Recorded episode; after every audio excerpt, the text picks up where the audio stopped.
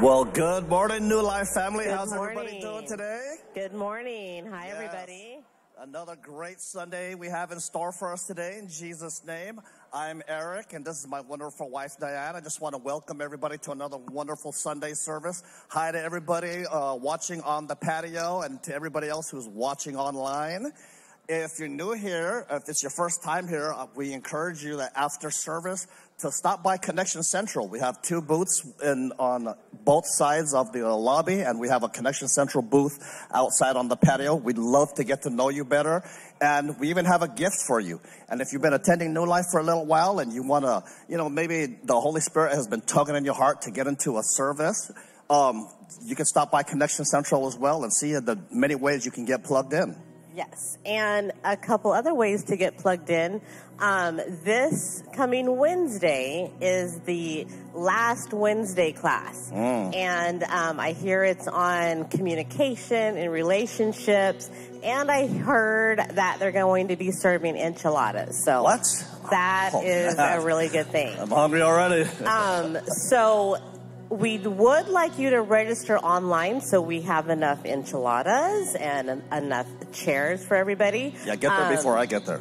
You can also register at the Connection Central booth, or you can just go there to ask any questions. Um, another fun thing is um, Bible journaling. So um, I'm putting the plug in for that because that's coming today. That's today, this afternoon. Ask me if you want to know about it, or ask the Connection Central people, okay? And also just check your bulletin. There's a ton of great activities coming up, classes for all ages um, workshops, meetings, everything. Okay. Yeah, now I am so. How many of you guys are so happy that the sun is finally out and shining? We've had a beautiful weekend already, right, guys? So one of the things that I like to do that when the sun is out and, and blue skies is I like to have the family pack up the bikes in the back of the truck and we go out and do the Bob Jones Trail and ride out to to the to uh, to Avila Beach. So if you're able, let's stand and prepare our hearts for worship and turn to your neighbor and tell your neighbor, especially if it's somebody that you haven't met before, what is your favorite thing to do when the sun is out?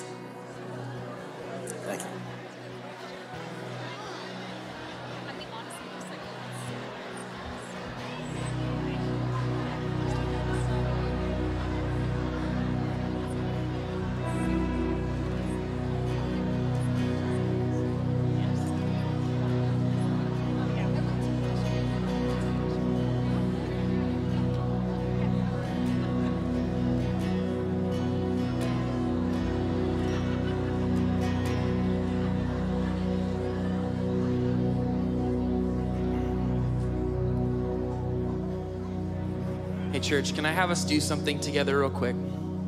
As we open up our time in worship this morning, we're just going to open this set with this song called All Who Are Thirsty, and we're going to finish this worship set with this song called All Who Are Thirsty. The chorus is simply, Come, Lord Jesus, come.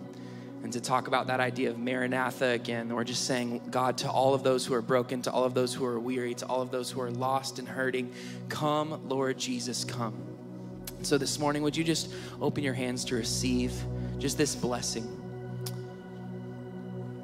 Father God, we ask for a blessing. We ask for a fresh downpouring of your living water. Jesus, in John chapter 4, you speak to the Samaritan woman at the well and you tell her that those who drink of you will never become thirsty again, God. Just give us fresh revelation of what that means this morning, God. Help us to understand it more fully and help us to grasp it more fully. God, you promise good things for your people. And so we've come expectant this morning, and we just ask that our worship would be pleasing to you, Lord. In Jesus' name we pray. Amen.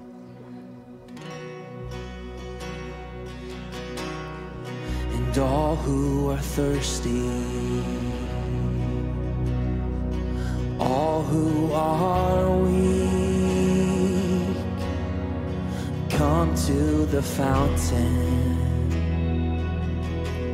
Dip your heart in the streams of life. Let the pain and the sorrow be washed away in the waves of his mercy silence, just declare this. As deep cries out, to deep, the church sings, we sing, come.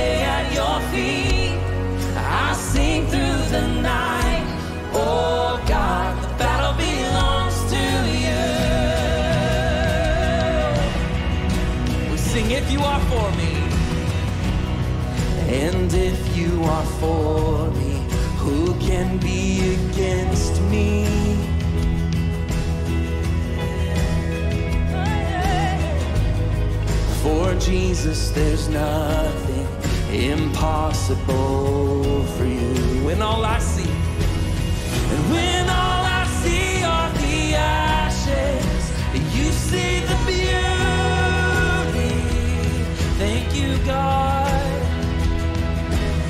And when all I see is a cross, God, you see the end.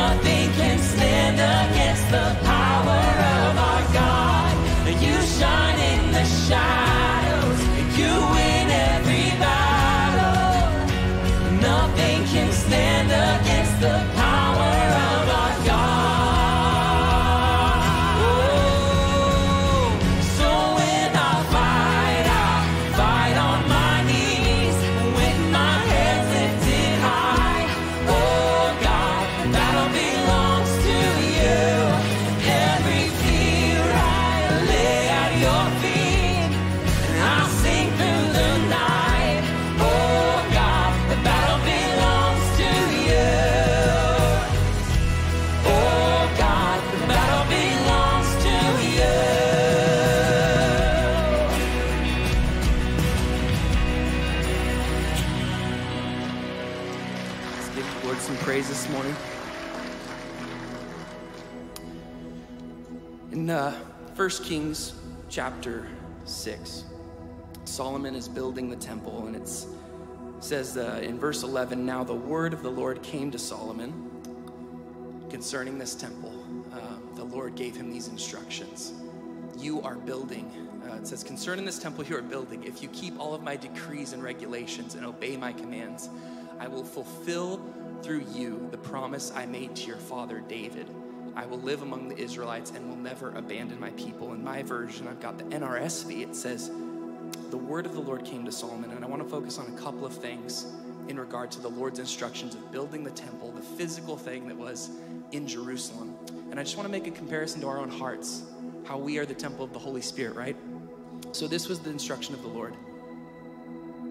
If you will walk in my statutes in the process of building, if you will obey my ordinances and keep my commands in the process of building, by walking in them, then I will establish my promise with you, which I made to your father David. I will dwell among the children of Israel, and I will not forsake my people of Israel. And so, in our worship this morning, during the songs that we're singing, during the sermon when we're hearing, would we just be obedient to this idea of, of in the process of, of building this thing, this, this space that the Holy Spirit wants to occupy within our hearts, would we just walk in His statutes this morning? Would we obey His ordinances and keep His commands so that He would walk with us, so that He would walk in His promise, so that He would dwell in us, and so that He would not forsake us this morning? throughout this journey in this prayer series as we're as we're getting ready for Easter in this Lenten season, we are waiting with our hands open, saying, What are you going to do, God? What are you doing in our midst, and what do you want to do in us? And Lord, we're just asking that you would help us to be obedient, to keep your commands as you are chiseling away that which was, so that you can reveal that which you will occupy, God. As we sing this next song, Lord, would we remember that when we're worshiping, you're hearing faith, God. When we're praying, you're hearing praise and faith. God, thank you for examining our hearts, Lord, in this journey and in this process. We humbly bow at your feet right now and give you all the honor and all the worship that you are due. Let's just prepare our hearts as we continue in this time of worship.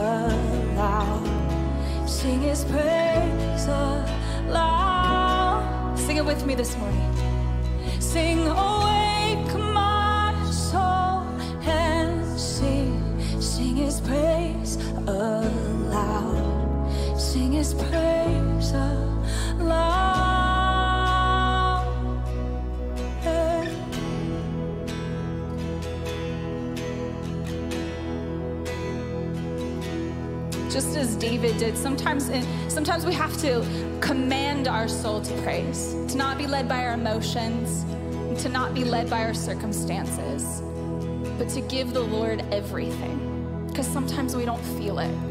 But worship should never be based upon what we're feeling. And that's what I love about this song. It just declares, Awake, my soul. Bless the Lord. Do you see how good He is? So we're going to sing this bridge. And I just want you to think upon the power of Jesus and the beauty that He brings into our lives. Amen.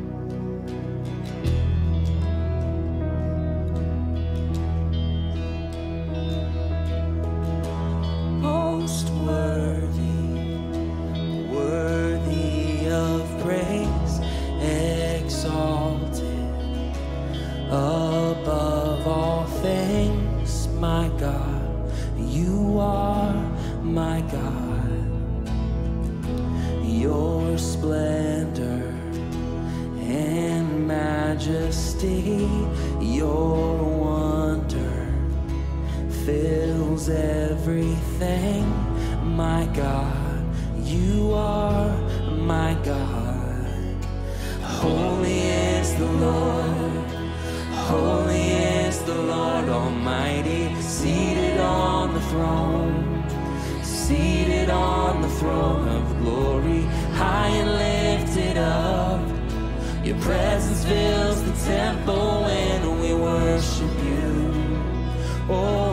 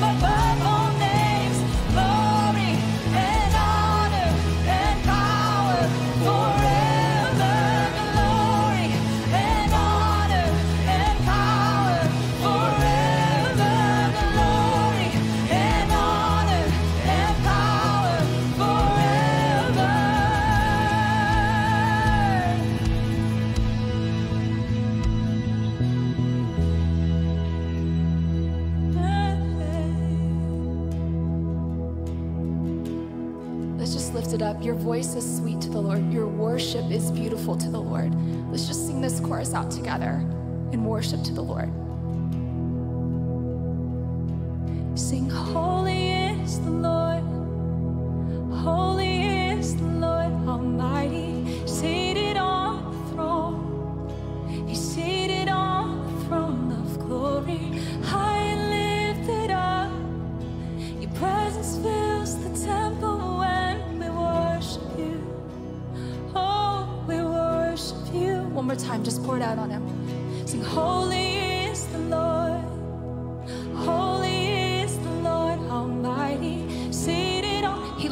Worship. He's seated on the throne of glory. High and lifted up. Your presence fills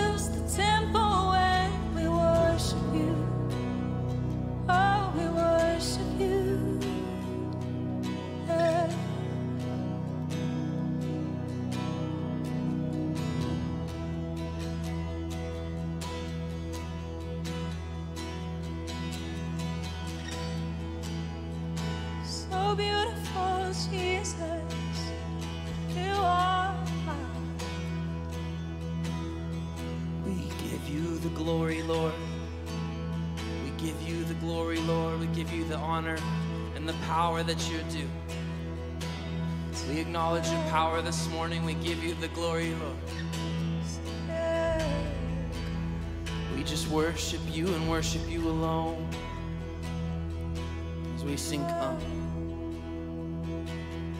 And come, Lord Jesus.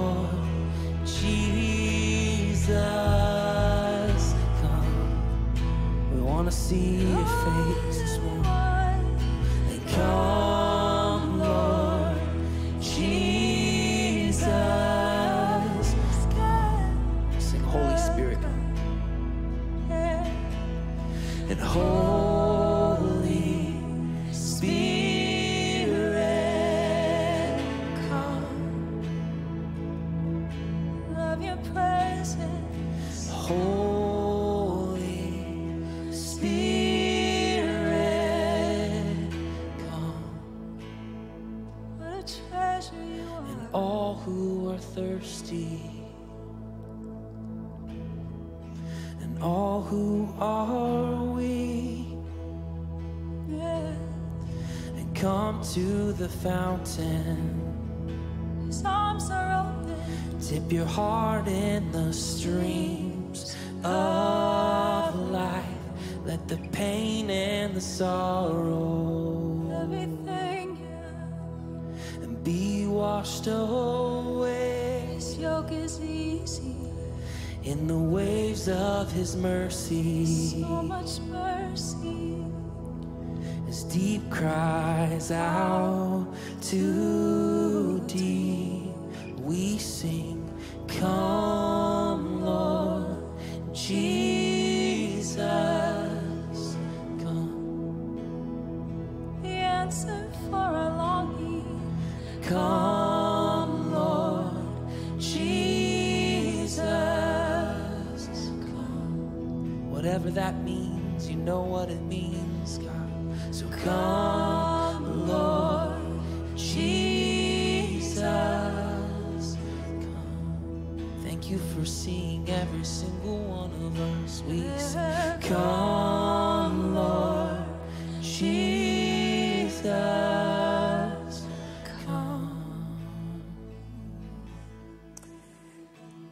God, we just want to continue. Come, Lord Jesus, come.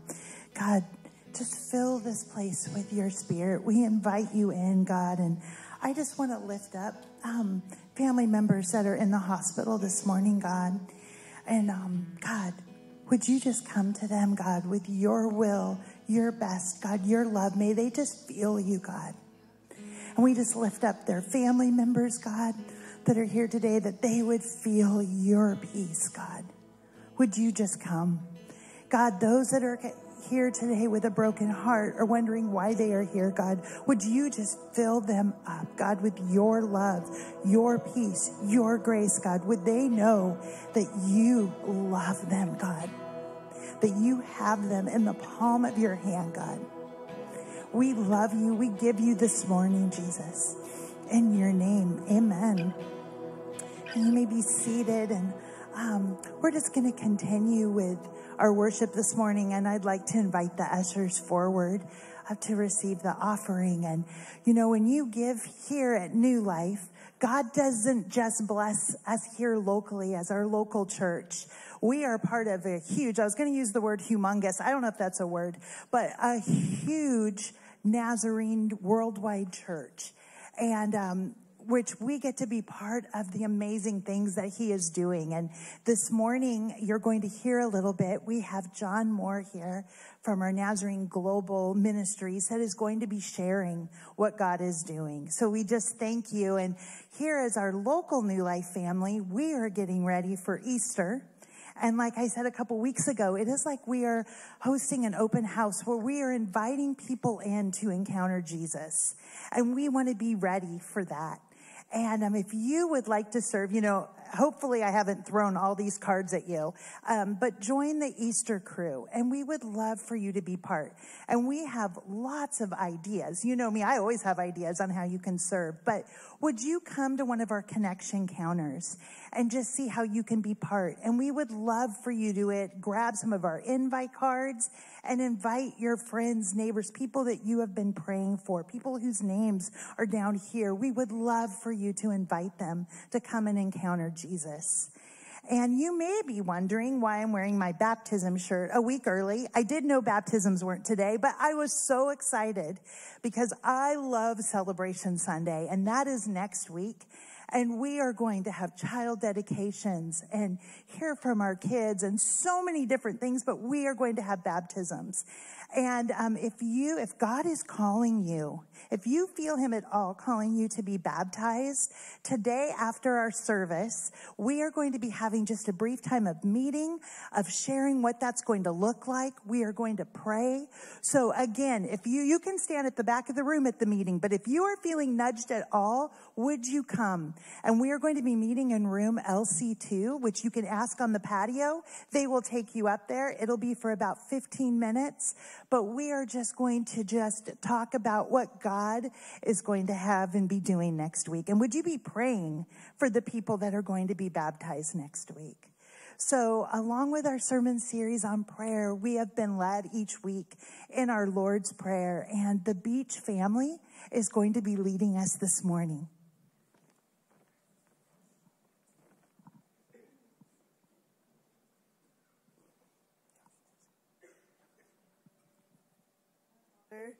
Who art in heaven, hallowed be thy name.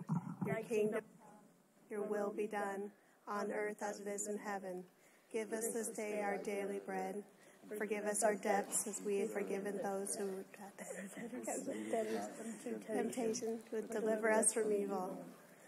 For thine is the kingdom and the power and the glory forever. Amen. Amen. Amen.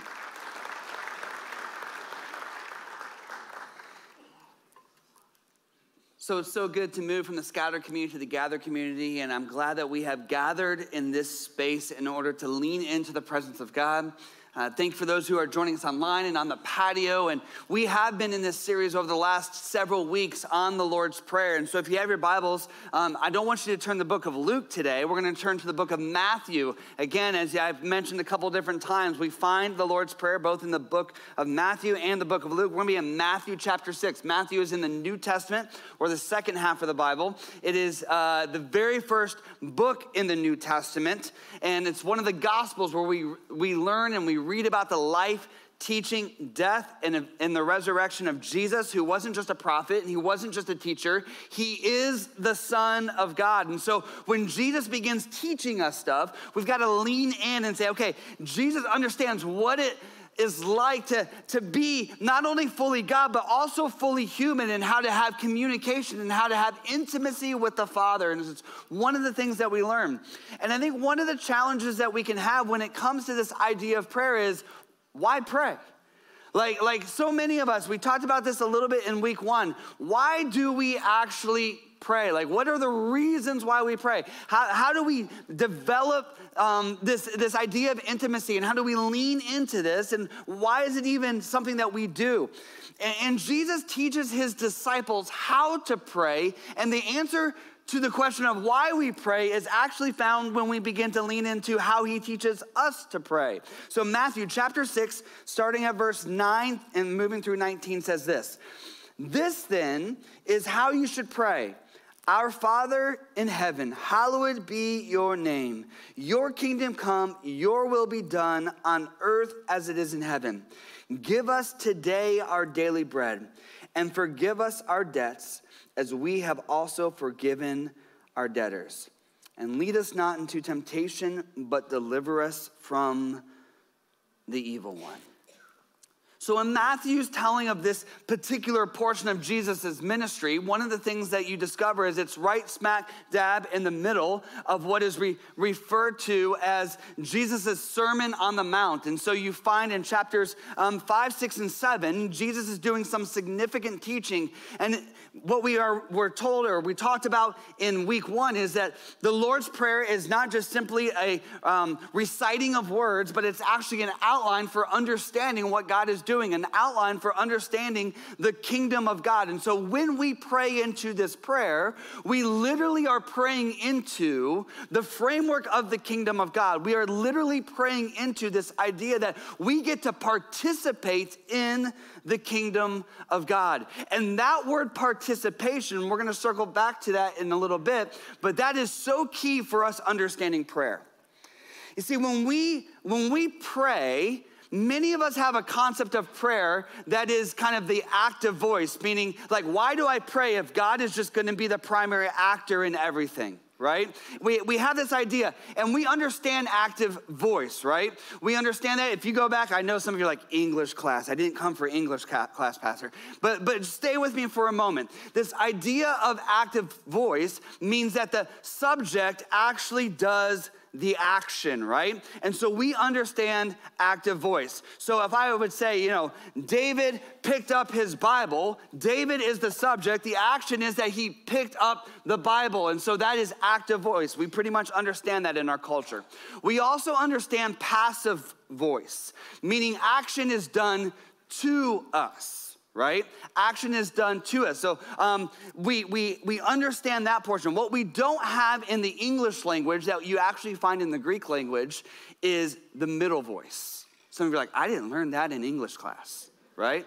No, you didn't, because in the Greek, you have what's referred to as the middle voice, not just the passive voice, not just the active voice, but the middle voice. And Pastor U- and theologian Eugene Peterson actually reminds us of the significance of the middle voice, because it is in the middle voice that we really begin to understand how we participate in prayer. Because in the middle voice, we get to join in on action that has already begun. Let me say that again. In the middle voice, we get to join in on the action that has already begun. So God is the primary actor and initiator of action, and He invites us into relationship with Him and participation in this world. And this is what you need to know. If you if you have never heard this before, if this is new to you, that's quite all right. I want you to understand something this morning. You were designed for participation. Can you turn to someone near you and say that? You were designed for participation.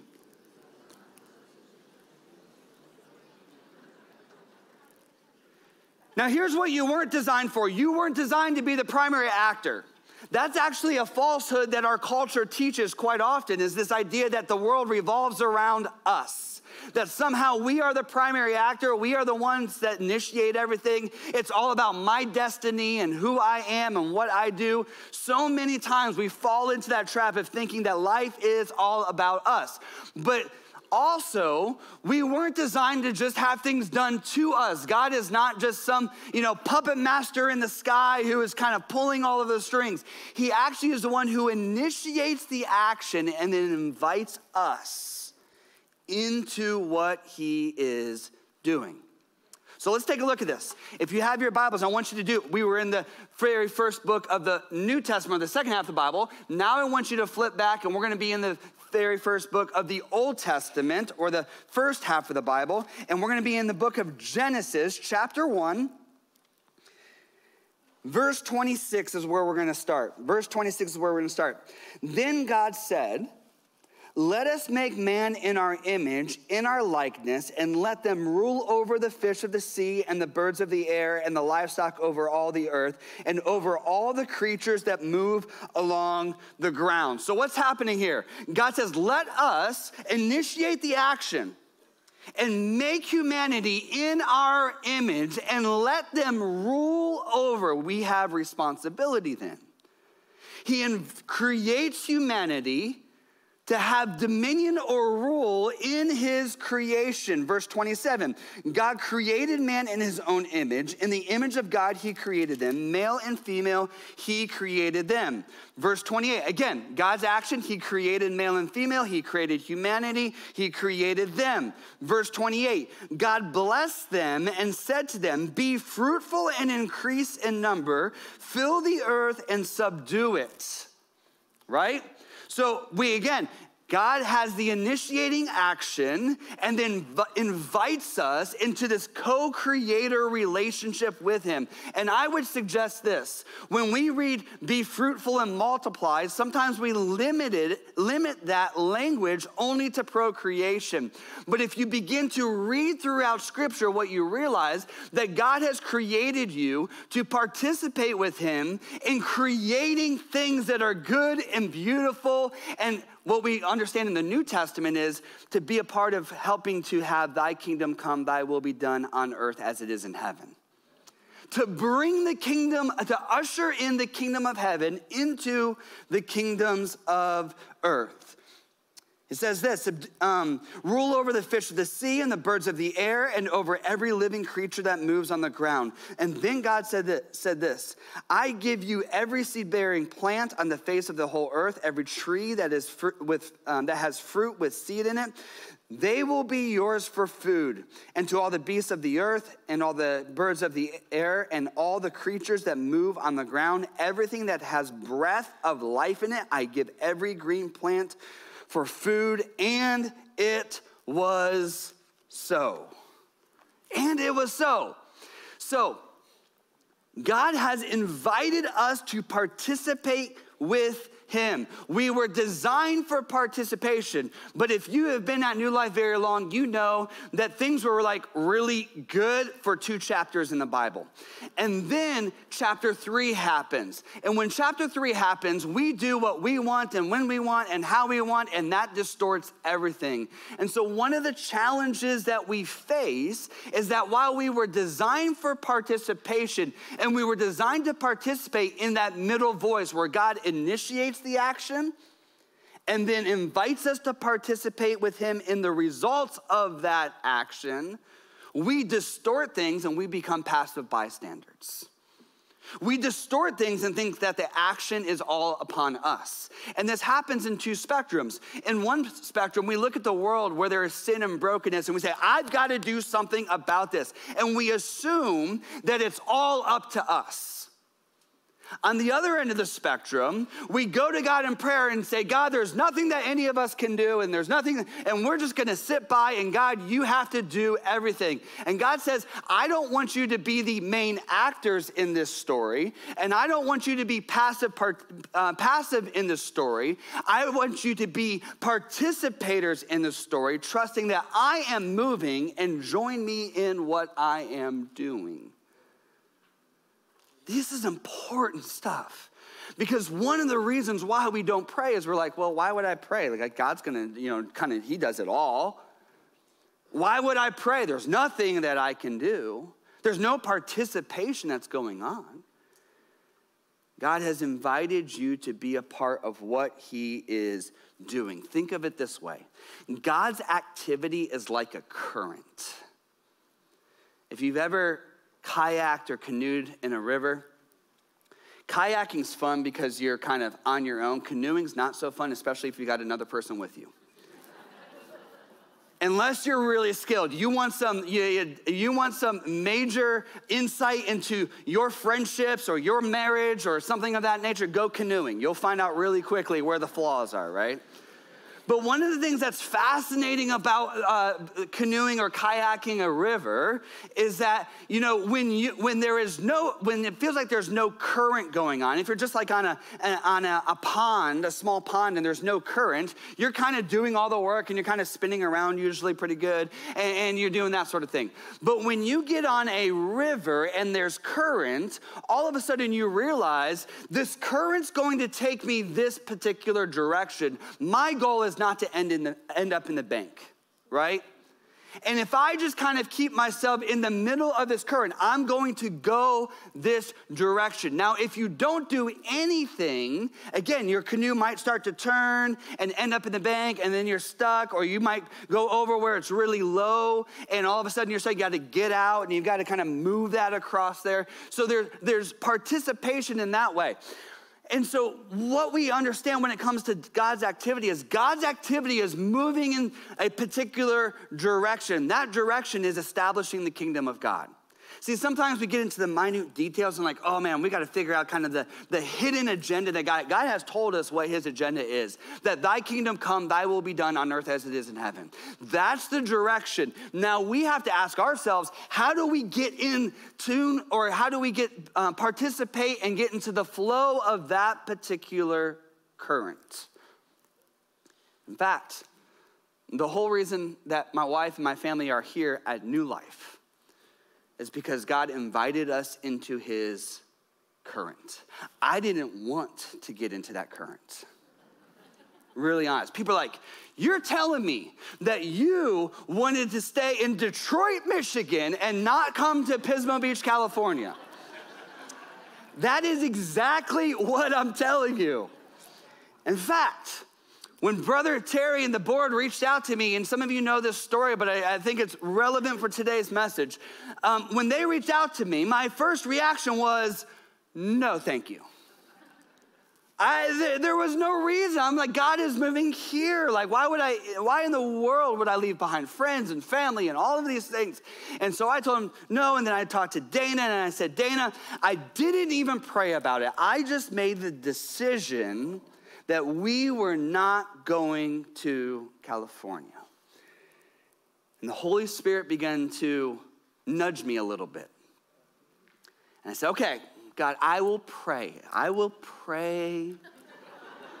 right? Like, you know, you know how it is, right? Yeah, I'll, I'll, I'll, okay, I hear you, God, right? And, and I said, all right, God, if you're gonna do this, here are five things that need to happen for me to actually listen. Literally.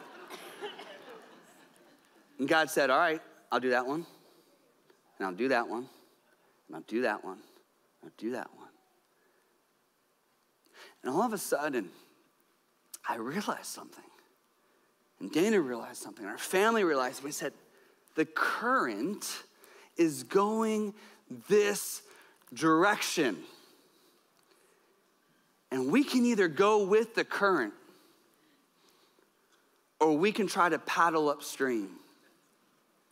But if we try to paddle upstream, it's gonna get really frustrating. In fact, I actually said it to somebody like this We're gonna go there in a fish or a boat. Which way do you wanna go?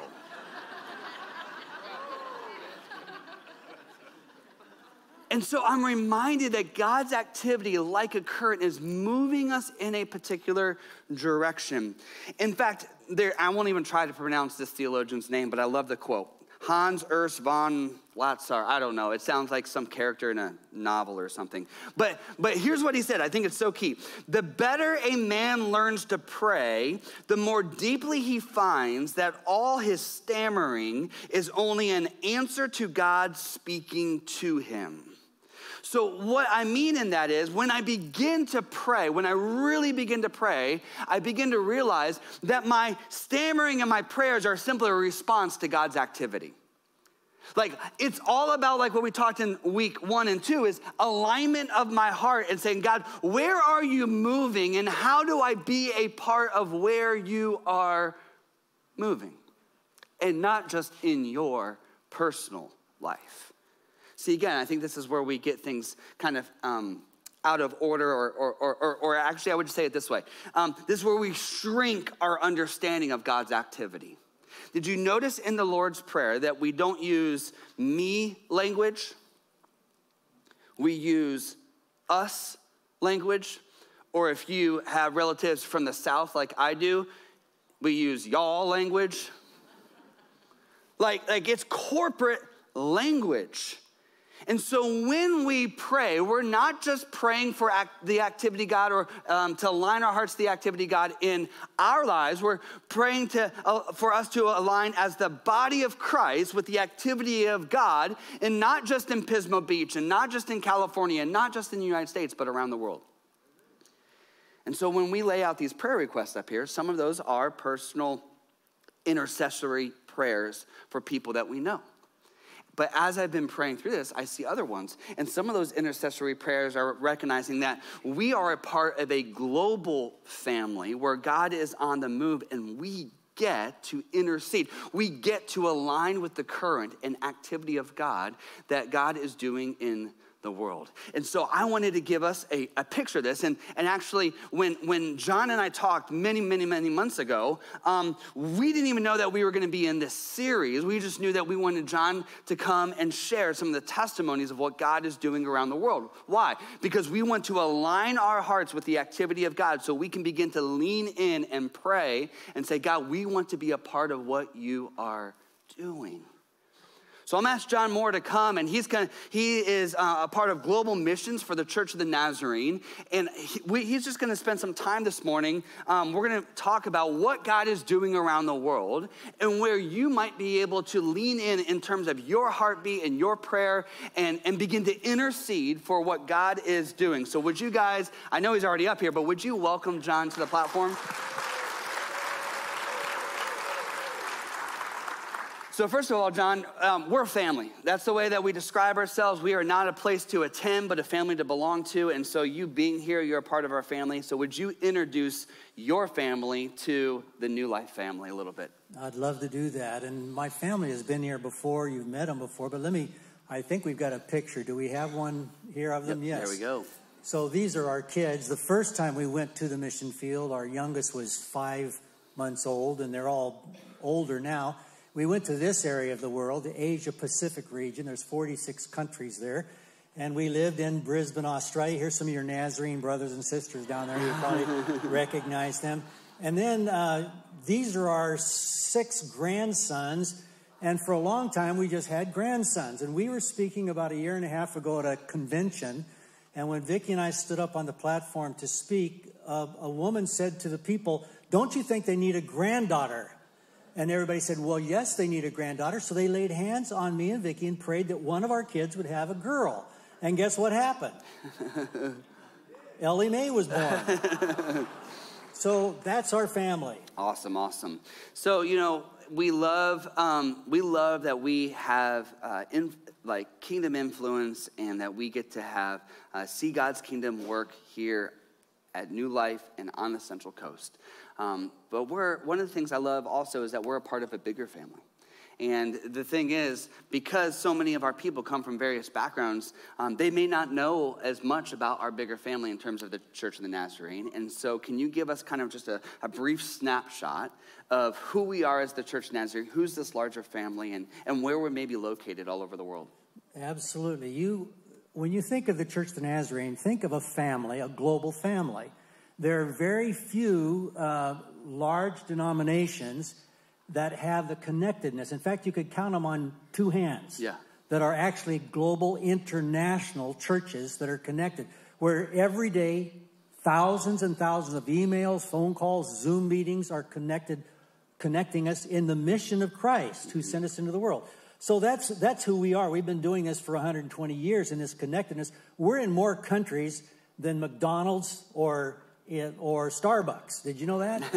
so that's that's, That's good, quite an that's amazing. good, yeah, that's give good. yourselves a hand. and Linda, I'm going to need your help because this is not going forward. So just let's let's go to the next. So you you are an amazing group. We're kind of small in terms of denominations, but you punch way beyond our weight, and you've grown rapidly around the world. So Linda's going to help me go to the next ones. We're this incredible mosaic of God's handiwork. Remember in Revelations where it says every tribe and language group will be Amen. there in the first worship service where Jesus takes the scroll, breaks the seal, and reads your name and, and hopefully mine. Uh, that's, that's who we are, this wonderful creation of God. And then you're connected to, as I mentioned, you're, you're just one of a handful of these kinds of global churches. There are only five or six others. And you give more to missions per capita than any other denomination except for Christian Missionary Alliance, one of our sister churches. Amen. It's why, David, Bill Bright, Campus Crusade for Christ, anybody ring a bell? Jesus Yeah. film? Yeah. When his board of directors in the 70s looked for a global church to distribute the Jesus film, you know who they selected? You. And so you've been partnering with, you know, we call it Harvest Partners. Right. You bought these motorbikes, these helmets. With your missions giving, you support 920 of these teams right now. They go to where the gospel is not yet. That's one of the three things Global Missions does every day. We think about where is the gospel not being heard. So you bought those helmets. Vicki and I have seen those in crates in other countries, still waiting to be distributed out there into the field. And then we go into villages like this. They had never heard the name of Jesus Wow. before you went and showed them Luke's gospel story. And suddenly, at the, at the end of that film, there were 300 brand new followers of Christ. Now, what do you do with that? You got a problem on your hands because nobody knows Jesus. So, what do you do? Well, you send a couple partners like this back in there. They go to villages every day of the week, following up. And so that's why this has been the most effective tool of evangelism in the history of the church. Amen. Amen. Well, you know, again, you've already kind of given some snapshots of this, but we've been talking about kind of this idea of thy kingdom come, thy will be done on earth as it is in heaven. And as we said this morning, we get to participate in that. We get to participate through our prayers, and sometimes we're included in our actions and things. But can you give us a picture of where we see the kingdom of God showing up? Because it's a little bit like, um, it's a little bit like a little kid uh, who is looking out there, uh, or I, I, I'll say it this way: um, when we, uh, when my kids were were young, I would do like I would toss them up in the air, I would do something like that, and then they'd say this, Dad. Do it again, Dad. Do it again, right? And so, as people who are looking for the kingdom of God, we get to kind of say the same thing. When we're looking for where God is on the move, we're like, all right, God, do it again. Do it again here and do it again here. Where do we see God establishing his kingdom on earth as it is in heaven around the world? Well, man, we could spend the next year talking about that one, but let me just dive into it. Yeah. I love your description of the middle voice. Yes. Because God is already there. Yep. Missionaries don't Amen. go to create something. Yes. We go to see what the Father is already doing on his mission to redeem the world. Amen. And that changes the whole perspective of what our job is. good. So you have things like this hospitals and playgrounds. You're creating these through your missions giving. Yeah, yeah. You have clinics. You built this $3 million dam just to keep the electricity going in one of your hospitals in partnership with Australia.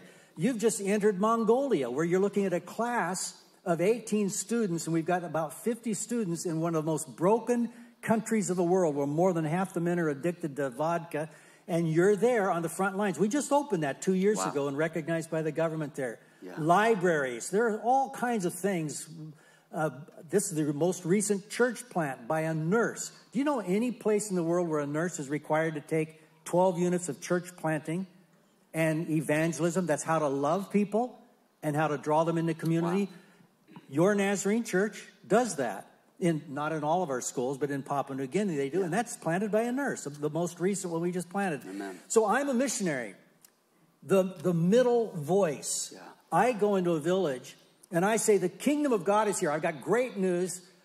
God loves you. It's good news. But if your children are dying before they're five, most of them, I mean, what would good news actually look like? Yeah. It'd actually be clean water. So I snapped that picture outside of your front door of a church in Washim, India. You guys have been to India many Yeah. times. In fact, some of you went with us one of the times I was here and you went over there. It didn't turn out really well, to be honest with you, but that was on us. You know, we don't do things perfectly. We just try and follow the Spirit. And most of the time, I think we get it, but other times we don't. So you have created clean water wells all over the world by just, here's another one. And this little girl is standing at one of your spigots. I watched her pick that big bucket up and walk down the main street of her, her town with because you cared for her. She will grow up to be a teenager. Mm-hmm. So we make a difference. Jesus said, don't just love in word, love in deed. Kids are one of our seven strategic values in the Church of the Nazarene. So you have these homes all over the world. And you've got this one in India. You guys have been there actually. This picture, Vicki and I were in Illinois just a few months ago, and a young woman came up after a service like this, and she said, When you showed that picture in Pune, India, my heart leapt because I used to live there. I'm 13 now. She stood about this tall, uh, and she said, I'm enrolled in high school here. And then she in, in, introduced us to the couple next to her. She said, These are my parents, one of you. They came over there and adopted me, and I have a, I have a home now. Now, friends, we could duplicate that story thousands of times because of people like you who have either sponsored a child or adopted a child. We're doing that all, all over the world. So these child development centers, they're everywhere, all over. Let's just flip through a couple real quick. And do you? Yeah, no, go ahead. Couple Go more? ahead. Yeah. So um, Ukraine. In Ukraine, the house of James. Do you know why they call it the house of James? James said, pure religion is to do what? Love the. Yes. And so this guy in the black sweater, Sean, he saw these kids living under the ground in conduits. No adult supervision, no governmental care. They were stealing out of people's gardens in order to survive. He said, This has got to change. So he brought the kingdom of God that you talked about to earth by coming back to Tucson, Arizona. He wasn't even a Christian at the time. He went with his dad, who was. In the meantime, he got converted, married a Ukrainian woman, and now they live there. And they've created three of these homes. But you could go on and on with these stories, and a couple more, David, and I'll be done here. Yeah. But go back one, Linda. These homes, you, you hire a full time person who oversees human trafficking efforts for the Church of the Nazarene. She lives in Lenexa, Kansas. And, and we have several of these homes. I've been there. In fact, I ran into a college student just the last month who said, I just spent a month here oh, in this one in Cebu, Philippines, ground zero of human trafficking. Every day of the week, you are taking people off the streets through graduates like this next picture. I spoke in their commencement. There were 75 graduates. These are 32 who graduated with a degree that was designed to help people get out of human trafficking and come to wholeness. That's what we do. We don't just love in word. Jesus said, do something about evil. And so that's what you guys have been doing. And I'll just a couple more and then I'm done here. Yeah, so no, that's good. you got 52 of these schools all over the world that are training students, right down here at Point Loma in San Diego. You've been involved in Ukraine. We we 13 million people displaced in Ukraine. Now think of that. I don't know how many people live in Pismo. We got 40 million in California, 39. Well, just think 30, 13 million people don't have homes. Well, you've been doing something about that. Through the structure here, we have 34 fields in the world. That's why Bill Bright said, I want you guys, because you're structured like Acts chapter 6. They organized the church to do ministry. So here you have your two field directors, one over the for- former Soviet countries, Yeah. the other over Central Europe. There's probably about four, uh, 47, about 60, 60 countries. Those here's your dix- district superintendent. You've got one here. Here's your pastor, and here's his people going in Moldova to the border, meeting the refugees. And your churches there are here's the stuff that you're sending. When you give the missions in this church, you're buying this stuff. So you have sent crate after crate after crate to Ukraine, to Syria, to Turkey. Right now, you know, 60,000 people are dead in Turkey from that, and Syria from that earthquake. You're there in Aleppo and those countries, turning our churches. Trino, the director there, he Yeah. said all of our churches now are turned into refugee centers around the border of Ukraine. That's what we do. It's our DNA. Here's a home that receives mom, moms and girls or, and boys, kids. Their dads have to stay in Ukraine. What do you do? you buy a ticket for them. When you give a mission dollar, you're buying a ticket to put a kid on a train to go to a safe place until the war in Ukraine is over. And then you do trauma training. This happened last month, this picture of our people there working to help those who are receiving the refugees work through their trauma. Some of you are probably traumatized this morning from something, and you need somebody to listen and somebody knows how to empathize and care. Amen. Well, that's what we, we think. What would Jesus actually, how would he act out in his kingdom? And that's that's what we do. So I'm going to bump through. Let's let's yeah, get no, through the rest good. of these. That's good. Yeah, you can sc- uh, scroll through that, and and you know, sometimes it can feel like these things that you're talking about, human trafficking and, and the war that's going on in Ukraine, can feel so overwhelming, right? Yeah. And yet we see how through the intercessory prayers of God's people, not just at New Life, but globally, that we get to join God in what He's doing around the world. So, um, where have you seen God kind of move from a from a from what seemed like a prayer of intercession that was like, God, how in the world are you going to move in this particular area to the miraculous movement of God actually moving? Yeah. Well, let me just start with, with my own life. And, you know, David and I have already talked about this message. We, we prayed about this. God, what do you want to say to your people? This is not a pitch. This is God's word for us. Amen. When I was 15, I was, I was, uh, I was a mess. My life was a mess. I was flunking out of school. I had no vision for my life. And I came into the kingdom and I went to my college career counselor in my high school. I was a sophomore, and I said to him, I've come into the kingdom of Jesus over the weekend. I don't know what that means, but I feel this stirring. I need to, I need to minister cross culturally. I couldn't even explain that at that time.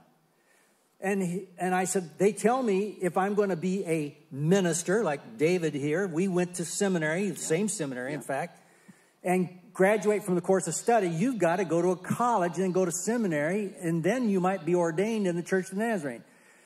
And Mr. Bueller, I can see it like I'm 71. Mm-hmm. I can see it like it was this morning. He leaned back in his desk, he hit it like this, and he pointed at me, and he actually laughed. He said, John, you are not college material. I'm quoting him.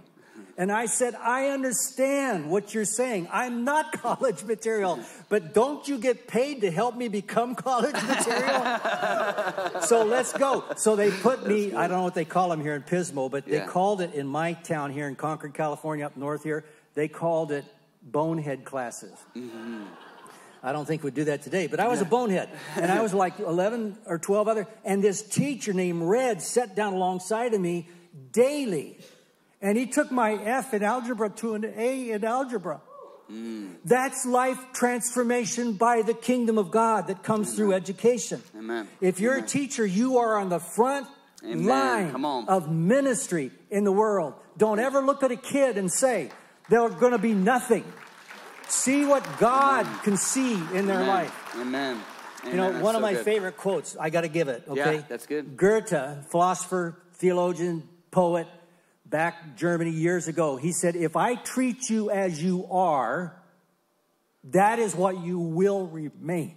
Mm, if I treat you as you were, what you could become, that is what you can become. That's the gospel. Amen. Amen. And I believe it with all my heart. And then, six months after I became a follower of Christ, I met this woman, straight A student, didn't even need four years of high school, just zoomed right through.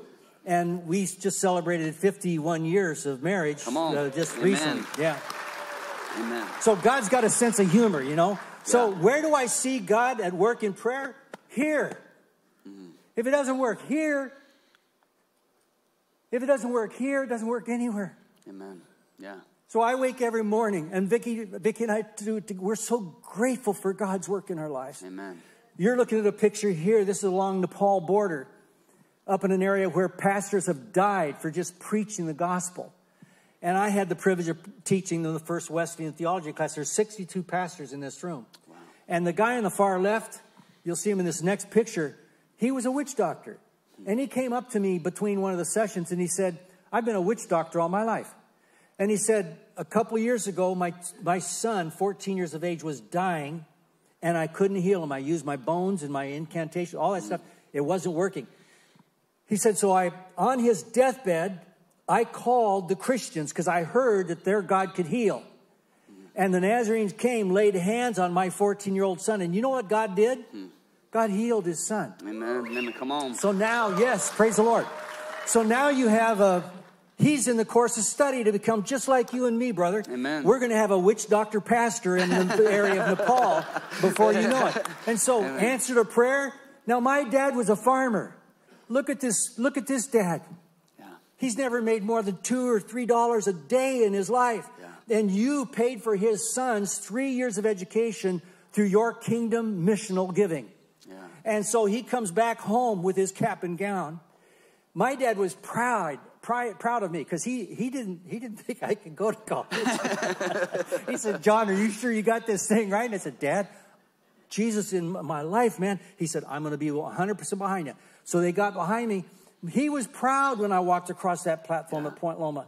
Well, think of this dad. Yeah. I look at that picture, and I often will look at this in my own home. And I just pray, God, thank you for my dad. Mm-hmm. And thank you for this dad. And thank you for somebody who paid for this guy's education 20 to $30 a week for 20 years or whatever it was. Yeah. So there are all these answers to prayer. I'll tell you one more and then I'm done. Yeah. This is, this is a, you've, we have Buddhists, and I know we're streaming here to, uh, and I want to re- I want to respect other religions. I don't want to put other religions down. But there have been Buddhist pastors and and uh, Taoist people and priests of all, all kinds of religions, imams. I've worked alongside of them for weeks on end, and they've come to Christ and become Nazarene pastors. Well, let me tell you about a guy named Mo. He was a Buddhist. He begged for his rice. He became a scholar. Hmm. He bumped into the writings of John Wesley. Does that strike a bell with anybody? Is John Wesley kind of our tradition with Methodists? And I don't know if we're going forward here, but here's that's what he did. Well, he read all of Wesley's stuff. Okay, 24 volumes, okay? And all of everything he could. And he he said to his students, I want you to be like John Wesley because he got kids out of the chimneys. He built homes for pregnant girls. He did all kinds of stuff to re- transform Britain. And I want you to do this in my our country. I'm not going to name it because we're streaming. But anyway, so he he uh, he got all his students to follow John Wesley, Buddhist monks. And then he said, I need to read what Wesley read as his core volume. So he got a Bible. For two years, he read it over and over again. No pastor, no preacher, no Christian friend, no church, just the Bible, this book, Amen. and the Holy Spirit.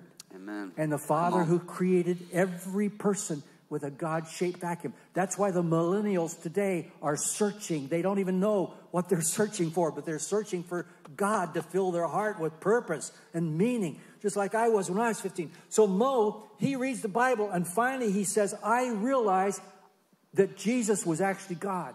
So I got on my knees in my house and I asked him to become my God. And then he said, I started looking for people who believed in Jesus. Guess who he found? You guys in his country. And so he said, Hey, I want to be a part of this thing. Well, they recognized he was a sharp cookie. So they asked him to share his testimony in a group like this of a few hundred people in his country. And he said, I want to bring some of my students. He brought seven of his students with him. They were all in their robes. Hmm. And he shared his testimony. There he is on the on the right, the second the second one over. And his name, uh, I'm not going to give his name. Yeah. And so he shared his testimony. At the end of his testimony, three of those priests came up and were baptized in that Nazarene service. And now they're enrolled in the course of study to become priests in the Church of the Nazarene or pastors. Amen. And that's that's the story. Then he studied 24 courses of study, just like you and I did. Yeah. And here he is being ordained by our general superintendent in his country. And here he is being laid hands on. And then here's his certificate. That's what we do. So, answers to prayer, Amen. you bet, man. They are all over the place. Amen. Can we just Yeah. give God some glory this morning? Yeah. Hallelujah. So down here, John, you notice that we've been, uh, you know, talking about prayer and talking about intercessory prayer specifically. And you know, if you weren't able to be with us, um, kind of two definitions. One being that, hey, it's prayer for others, and then also kind of the, the David definition is dangerous prayers of love because they're dangerous prayers or rebellious prayers um, against the kingdoms of this world, and they're prayers of love because, quite honestly, when you enter into intercessory prayer, there are there are tear drenched prayer cards up here, right? You, it doesn't always necessarily happen right away. And, and some of these are really difficult situations. And so, is there an area that maybe we could lean into as a congregation to pray for our, um, our you know, uh, Christ followers, uh, brothers and sisters in the Church of Nazarene all over the world? Is there yeah. some ways that we could lean into prayer? There are. And I'm going to give you two, but I, I just, I'm looking at these cards. I'm looking at these cards. Yeah.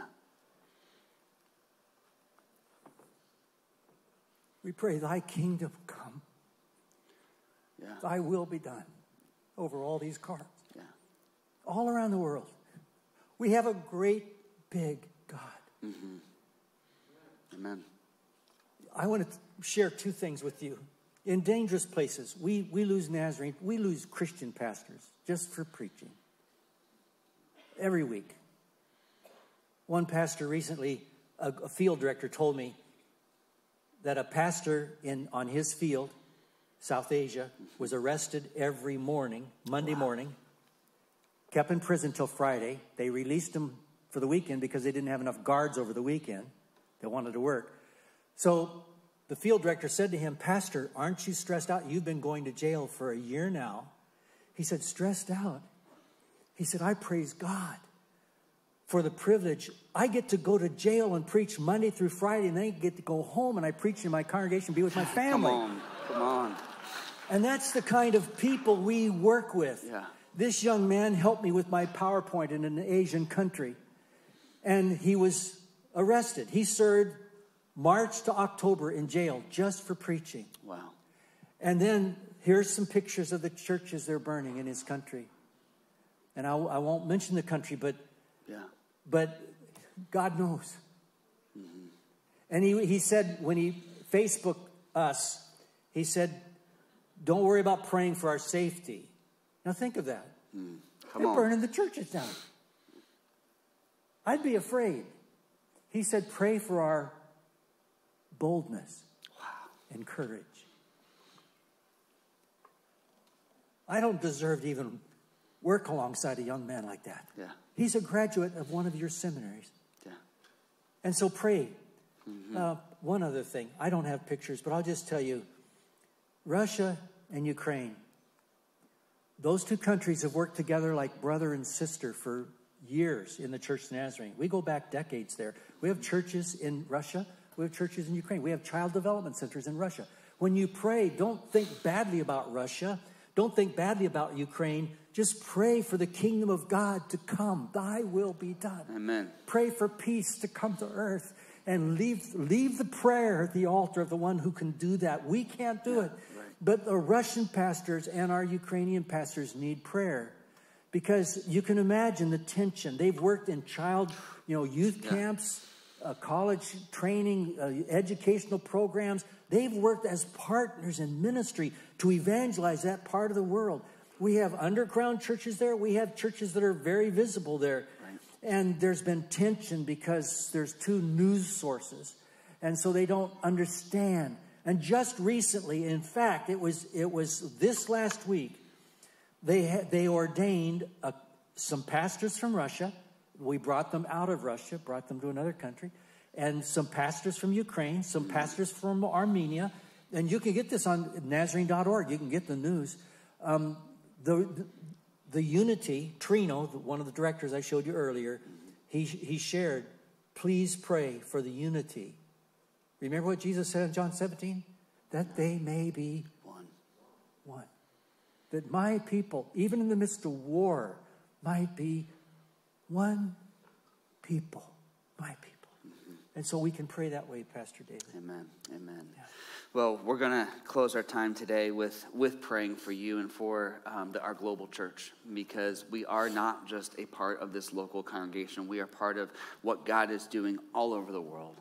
And uh, John's going to be out um, also on the patio, and he is um, going to be there. If you have uh, questions, if you want to just uh, share with him, if you want some information about how you can maybe pray more specifically or be a part of what God is doing, you also have some prayer cards out there. Um, yep, just like this and uh, you can pick up one of those, place it somewhere uh, in your Bible, I, uh, you know, somewhere around your home, and just remember to pray for what God is doing around the world. So, would you do me a favor, New Life family? Would you reach your hands out to John, and we're going to pray for him right now. I'm going to lay hands on him, and we're just going to pray for him and our missionaries and the work that's being done around the world. Gracious Heavenly Father, we come to you right now, God, and we are thankful that God, you invited us into your great commission. You invited us not just to um, see the world um, within a, a, step or two of us, God. You invited us to go into all the world and to bring your good news and to bring the gospel. And that good news, yes, it's salvation through Christ Jesus, but it is also a cup of cold water and it's a, it's a filled belly and it's rescue from human trafficking and exploitation. And it's the healing and mending of, of countries and people who maybe have, um, uh, uh you know, seen each other um, as adversaries now now seeing each other as brothers and sisters. And so, God, we simply want to join in on what you are doing. We know that your desire is for the restoration of all things. And so, God, we want to give people a glimpse of what the kingdom of God and what that restoration looks like. So, God, we submit ourselves to you right now. God, we open up our hands and say, God, would you just place within our hands what you want us to do? Would you give us the marching orders? Would you give us the direction? Would you order our steps so that we can be a part of your kingdom coming to earth as it is in heaven? God, we lift up John and Vicky as they travel and as they, they share and as they equip. God, they are simply just an extension of our family here. And so, God, when we send them, we are sending um, part of our family to go into other areas where we will never go, where we will never travel, where we will never step foot, and yet your kingdom continues to expand. And so, God, we thank you for all that you have done, are doing, and will do in the future. And we ask these things in Jesus' powerful and mighty name. Amen and amen. Again, can we celebrate what God